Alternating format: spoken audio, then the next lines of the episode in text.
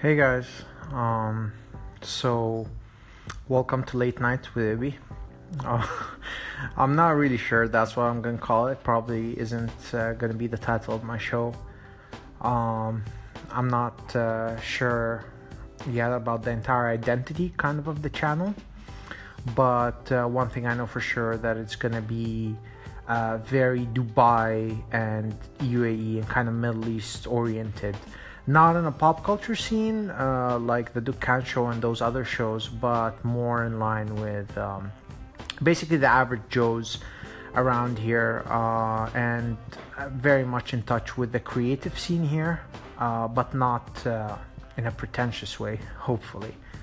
Um, the I guess if I were to look into the the reasoning the the the purpose behind the show it would just be to kind of connect and um, talk to creative people. Uh, I just want it to be a medium in which I can express myself and hopefully reach out to a lot of people out there. Um, obviously, the goal is to at least influence or reach out to one person out there who maybe is in the same pickle that I'm in, which is that like they're a creative person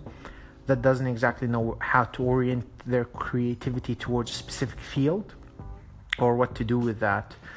Uh, that's a problem that I find to be growing uh, worldwide, very much here so in Dubai, because I believe like there is a lot of capital still going on in spite of like certain economic conditions, and I think that I have met a plethora of like very creative people uh, in all sorts of fields, but they're not really quite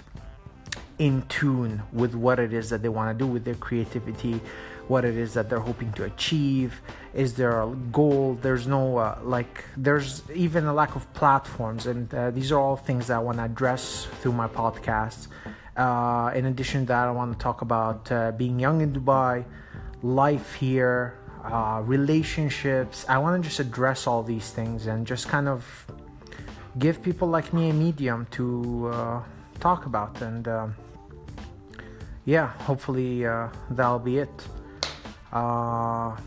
see you in my first episode i guess if there's anyone even listening